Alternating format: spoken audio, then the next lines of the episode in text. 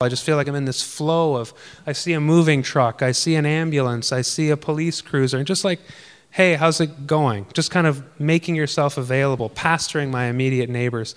And again, I, I just, right now, I feel like God is smiling on me when I'm doing this stuff.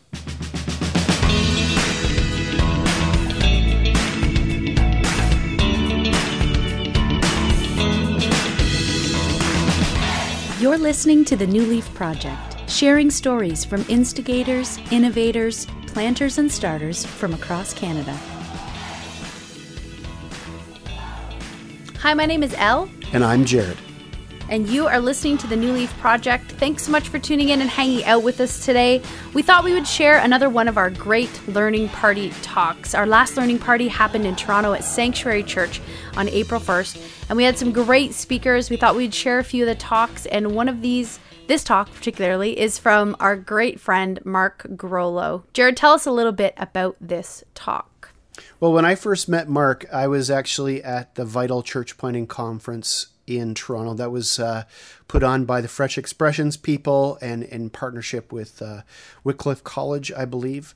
Uh, it was at uh, St. Paul Bloor uh, downtown Toronto. Amazing venue. I don't know if you've ever been there, but just absolutely brilliant place.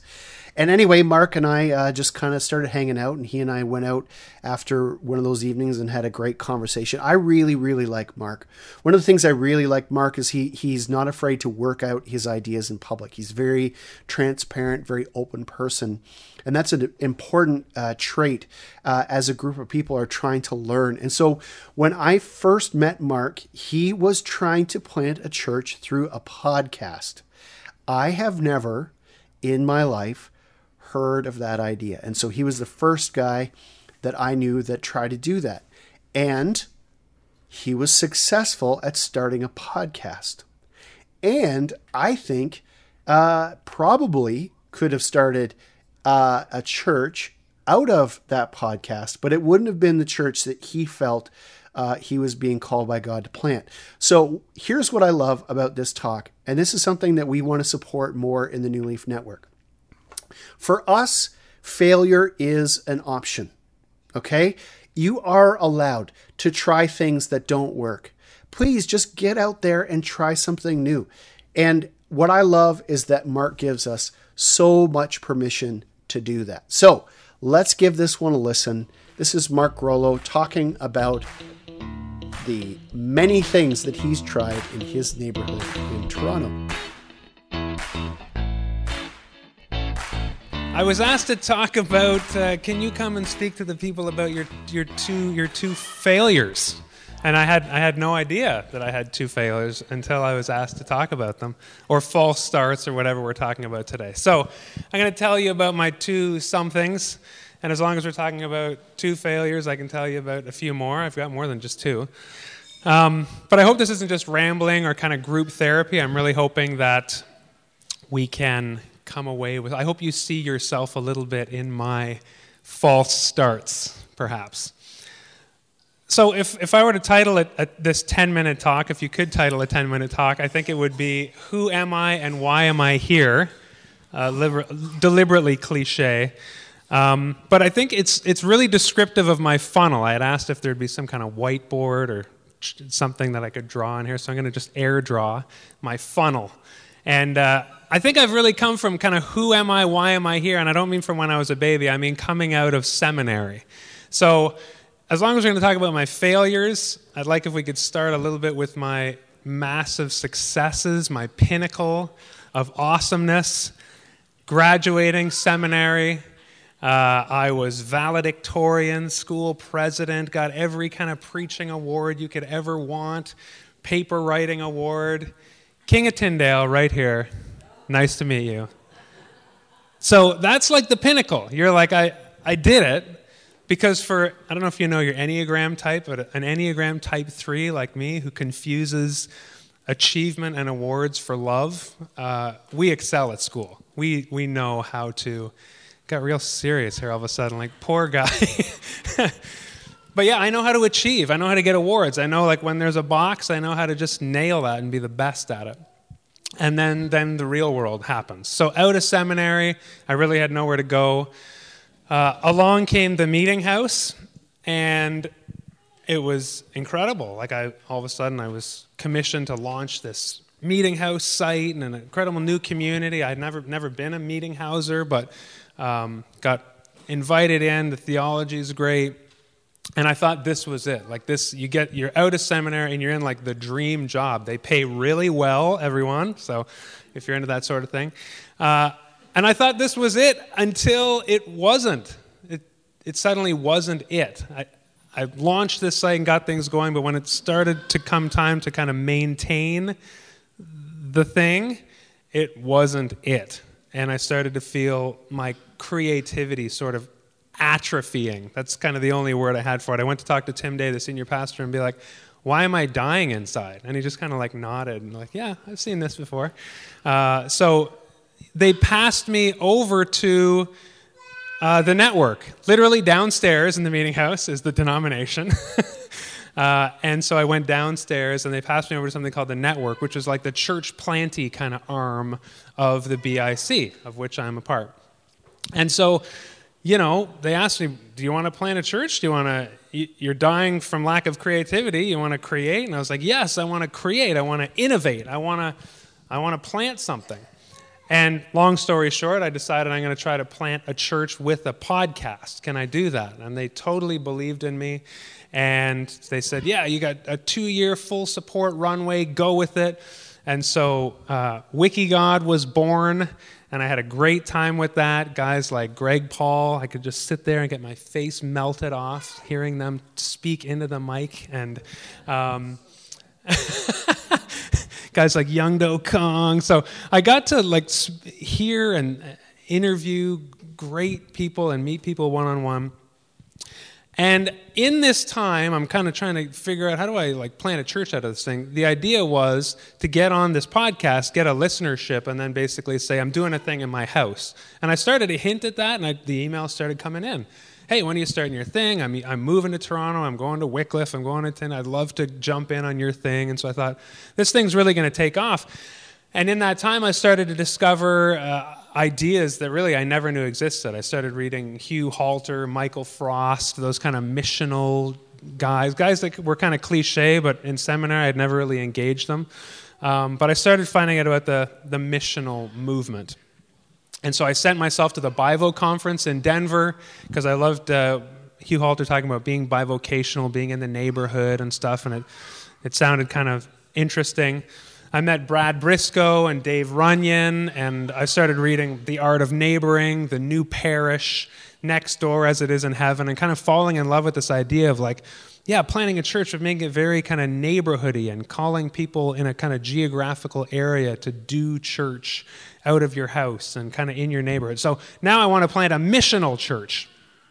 And I discovered things like the Bells Challenge. Michael Frost talks about that and the five habits of highly missional people. And this is all archived in my podcast. You can listen to it and hear the trail of agonizing false starts. And it was very interesting to me. And I, every week I was fully, I kind of wanted to document what it was like to think a thing and think you're going to do it and then maybe not do it.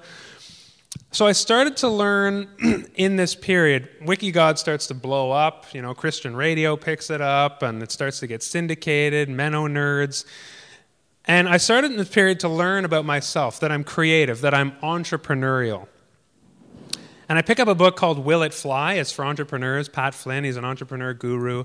And in it, he asks a question very early in the book. Think about what you're doing and imagine that it's like wildly successful. Like, go out as far, let that line go as far as you can. What does it look like? And I realized, I mean, WikiGod, as it's really getting going, is I'm, I'm the new kind of Toronto Christian Oprah if this thing keeps going. And I had to ask myself, do I want to do, do I want to be that? And the answer was no. And so I decided to kind of wind the podcast down as it was getting big because I had also decided that I wasn't sure I wanted to plant a missional church anymore. For me, it felt like another affinity group forming.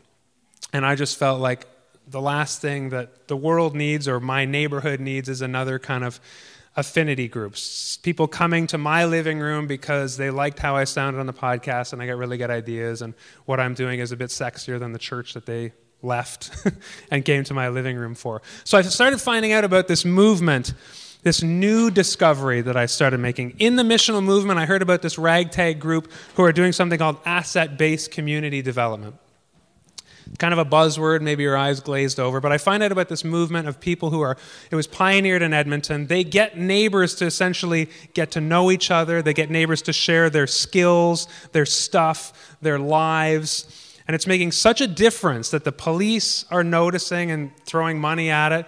The municipality are noticing and throwing money at it. The province is noticing and throwing money at it. And just saying, like, you're changing something about how neighborhoods and society functions by neighbors getting to know each other, sharing their junk in their garage, sharing their skills, exchanging their vocational capacities, taking care of kids together, all that stuff. It's an idea called abundant community from a book with the same title by Peter Block and John McKnight. So I dig into this idea of becoming a cultivator of friendships and relationships on your own street, on your own condo floor, uh, and deciding to take care of the people in your neighborhood. Just deciding, like Rick Tobias tells the story of Yonge Street Evergreen so many years ago, pastor the people of Yonge Street. Pastor the, I went on Google Maps and counted the rooftops. There's 40 houses from here to here.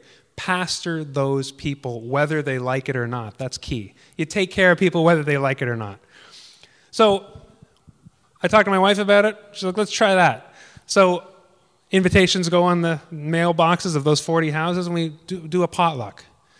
And 40 people show up, a quarter of all the houses in that space. And people who have lived on our street for seven, eight years are meeting people in our living room, and we lived there for like a year and a half. And I had this feeling after that God is smiling. That's the only way I know how to describe it. I was like buzzing. God is smiling. So I tried another strategy I heard about. Just bake some cookies one day, show up at people's doors, and just say, Here, we were in a baking mood. Great way to meet neighbors. And when you have kids, they're like human shields. So I have a two and four year old, and just like knock on doors. Cookies, what's your name? And I start meeting neighbors by just randomly cookieing houses. And I, again, I felt like God is smiling. And then I in my garage, I built a little free library and I, you know, put it on a post at the end of the lawn, put some books in there, made a Facebook group post on our neighborhood page and said, Here's your new little free library. Neighbors flock to this thing, books in and out. I get in conversations and meet people that way, get thank you notes from neighbors saying, This is amazing. And again, I just feel like God is smiling. I don't know how else to put it. It's, it's something in me. And so, for the past year, I've been engaged in this practice of what I have come to call mindful neighboring, seeing God at work in every home already. We've heard it here today. Uh, God is already in all the homes, those 40 homes around mine, and participating in the work of pastoring. That's, that's all. I just feel like I'm in this flow of I see a moving truck, I see an ambulance, I see a police cruiser, and just like hey, how's it going? Just kind of making yourself available, pastoring my immediate neighbors. And again, I, I just, right now, I feel like God is smiling on me when I'm doing this stuff. Uh, I recently heard a quote, Howard Thurman Don't ask yourself what the world needs. Ask yourself what makes you come alive, and then go do that because what the world needs is people who've come alive. Now, I hope that doesn't sound too self helpy. He was a philosopher, theologian, social activist. And, and for me, this rings true. I wish I'd heard it earlier, because I've learned this in a very roundabout way. Um, this is what makes me come alive. And it might not make you come alive. And I think maybe that's the issue with innovation is if you copy me and it doesn't make you come alive, I did a podcast, I did a church plant, the missional thing, and, it, and none of it made me feel come alive the way this did. But I knew it when I had kind of found it. So there's probably a better question than who am I and why am I here? I think I've narrowed that down to what makes me feel like God is smiling and how can I do more of that? Kind of like what that first session today was questioning. And I think when we're all acting on that in our own different ways, answering that in our own different ways, our world is getting a, a whole lot of a whole lot more good news when we're not trying to impose on each other what makes God smile, but that deep resonance of, wow, I, have I've found this, I'm in the pocket of something. And, and innovation that comes out of that, I think, is what really gives us life. So that's where I'm at. Thanks a lot.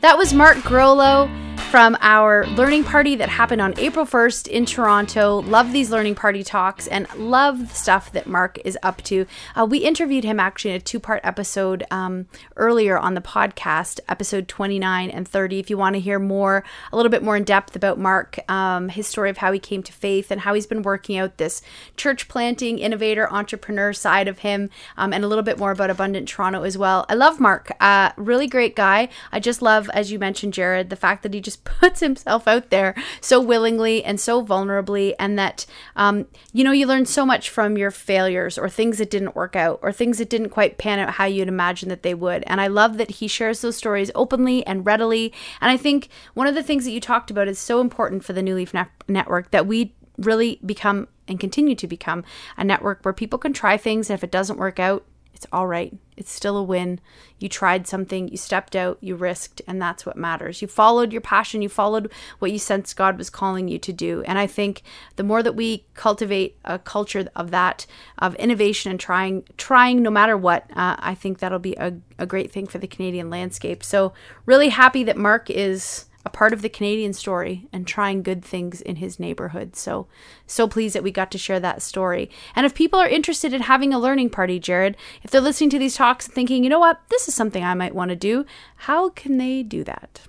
Well, they make we try to make that process as simple as is humanly possible. So all you need to really do is contact us. So send an, an, email to jared at newleafnetwork.ca or l at newleafnetwork.ca, and we will try to get you the hookup. We try to make this.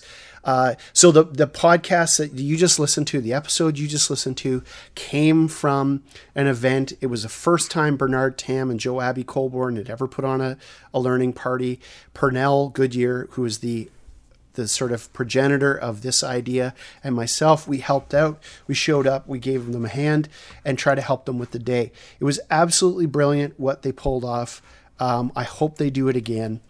And uh, we met with them several times and just helped them work through the logistics and the details of the day. And we can be as hands on or as hands off as makes sense for your context.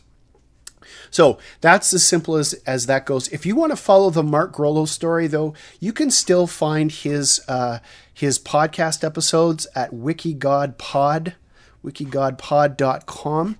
A lot of brilliant stuff on there, a lot of brilliant interviews, great Canadian voices, great American voices. He even had Michael W. Smith on one of his podcast episodes. Unbelievable. He was like the Oprah of of Canadian Christian Christianity in Toronto.